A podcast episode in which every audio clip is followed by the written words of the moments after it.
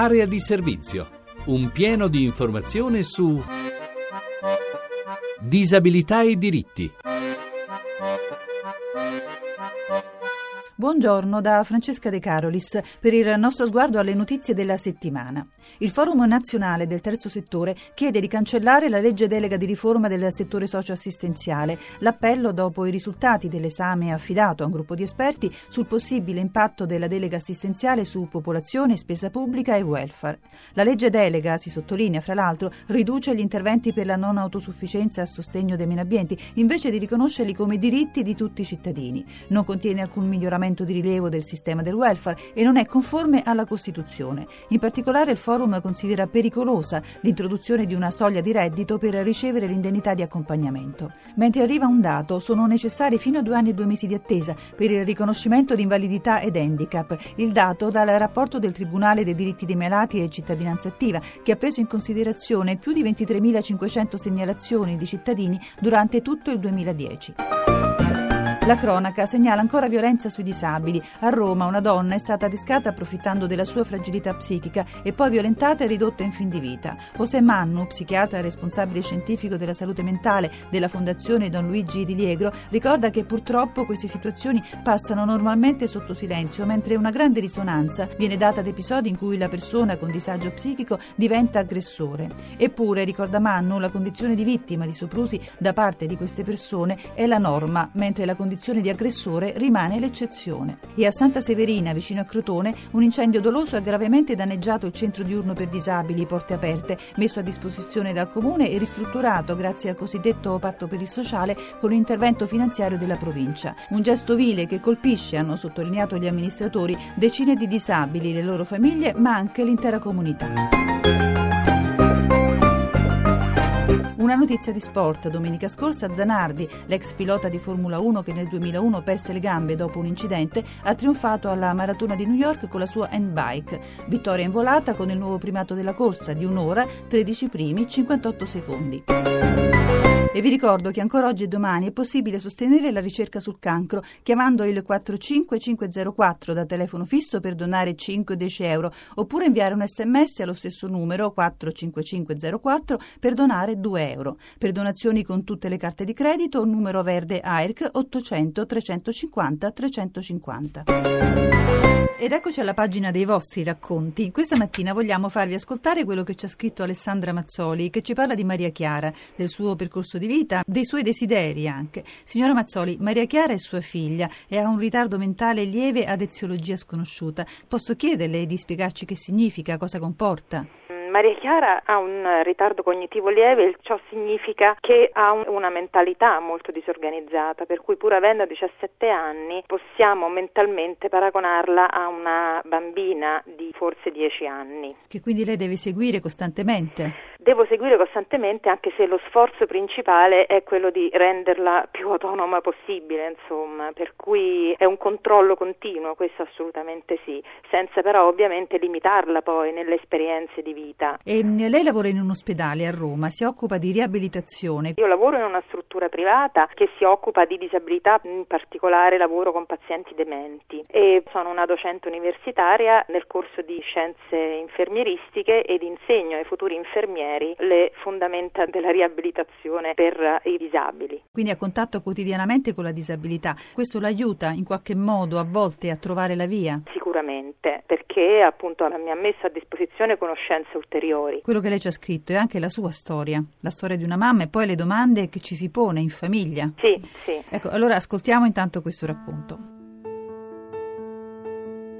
Maria Chiara ha mostrato problemi fin da piccola, ma abbiamo dato un nome alla sua condizione solo intorno ai dieci anni, quando al deficit di apprendimento si sono aggiunti i problemi comportamentali, soprattutto oppositività e atteggiamento compulsivo che ancora oggi fatichiamo a tenere sotto controllo. Oggi Maria Chiara possiede buone capacità comunicative, è una ragazza solare, ironica e ha raggiunto una discreta autonomia, imparando anche a spostarsi con i mezzi pubblici nei luoghi a lei familiari. Ma la sua limitata capacità di giudizio, insieme all'incapacità di previsione e all'ingenuità, rischiano di esporla a pericoli verso i quali continuamente mi confronto, assicurandole un impegno educativo costante. È iscritta al quarto anno di istituto d'arte e con il sostegno a scuola e un aiuto a casa ottiene risultati soddisfacenti. Da quattro anni frequenta con grande gioia e impegno un corso di teatro con ragazzi normodotati. Le piace molto leggere, ma è sempre molto sola perché difficilmente riesce ad organizzarsi al di fuori della scuola e del teatro. Perché vi racconto questo? Perché mi sento molto sola anche io, perché ogni volta che rimango incantata dai meravigliosi occhi di mia figlia, che tra l'altro ha imparato a truccare in una maniera che li rende ancora più belli e profondi, penso a quanto la percezione sociale delle disabilità mentali e ancora di più di quelle del grado di mia figlia sia ancora lacunosa e distorta. Ma soprattutto mi chiedo in quali case, in quali scuole, in quali uffici si nascondano i miei stessi problemi dietro quali volti incrociati per caso e che non ho saputo riconoscere si nascondano le mie stesse paure, il mio stesso dolore e perché no, le mie stesse gioie e speranze. Perché è proprio della possibilità di condividere tutto questo con chi vive il mio stesso problema che sento maggiormente bisogno e so che è così anche per mia figlia. Qualche giorno fa, mentre parlava con il papà della sua grande delusione sentimentale del momento, le ho sentito dire che la sua speranza è di trovare il prima possibile qualcuno come lei, qualcuno che sa come lei pensa, perché pensa allo stesso modo e che proprio per questo potrà amare ed essere riamata senza dover stare ogni volta così male. Signora Mazzoli, lei si chiede, ci chiede in quali luoghi si nascondono i miei stessi problemi e lei conclude questo scritto con la speranza che qualche genitore in ascolto si sia riconosciuto nelle sue esperienze. Il bisogno di condividere è forte, è forte anche la solitudine. Sì, molto, perché è una patologia, soprattutto quella del grado di mia figlia, veramente poco conosciuta. Il ritardo cognitivo, poi questa forma che non è così importante e quindi così evidente, ci si sente anche soli. Io ho cercato tantissimo anche in internet se ci fossero associazioni, genitori, non riesco a trovare assolutamente niente. C'è molto per disabilità più importanti, ma per la disabilità di Maria Chiara, quella che comunque le permette di uscire con un autobus se uno glielo insegna, di tornare da scuola tutte le volte da sola, per questo non c'è niente. Il bisogno di qualcuno in cui riconoscersi, lei l'ha scritto molto bene, anche di sua figlia, che mm. cerca qualcuno che sa come lei pensa, cosa che poi alla sua età è importantissimo, eppure così difficile. Difficile perché la nostra cultura non accetta poi in maniera così tranquilla il diverso.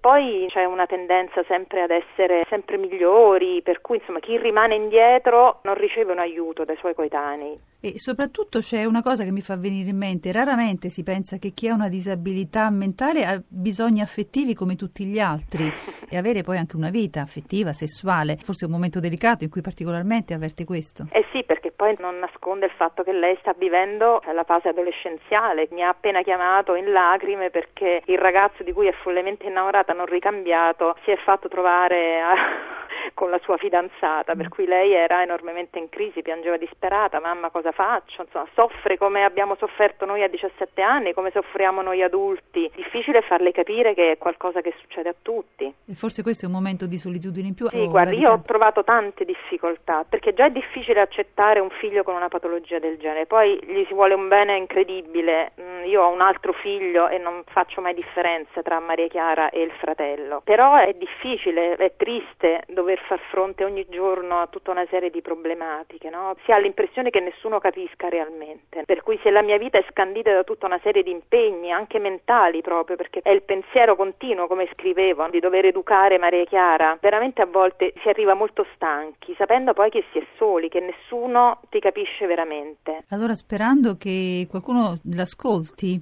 e che trovi un'associazione, un gruppo che o magari voglia creare un gruppo. Io vorrei chiudere mm, soltanto ritornando all'immagine un'immagine molto bella che lei ci ha regalato degli occhi di sua figlia, che lei sa truccare. Come?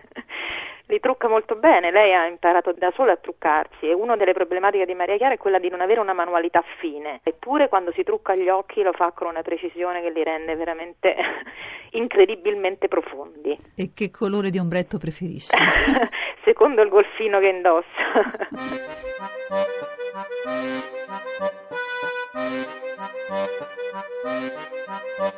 Io mi fermo qui e ancora vi invito a mandarci i vostri racconti, 25 righe per parlare di disabilità, i vostri incontri, la vostra esperienza. Domani parleremo di pregiudizi, quale immagine abbiamo dentro di noi di chi ha una disabilità, quali comportamenti scattano. E incontreremo Paola Molteni, autrice di Voci dal silenzio. Appuntamento dunque a domani alle 10.10 10, sempre su Radio 1. Per contattarci potete chiamare lo 06 331 72 168 o scrivere all'indirizzo email area di servizio chiocciolarai.it. Buona giornata a tutti.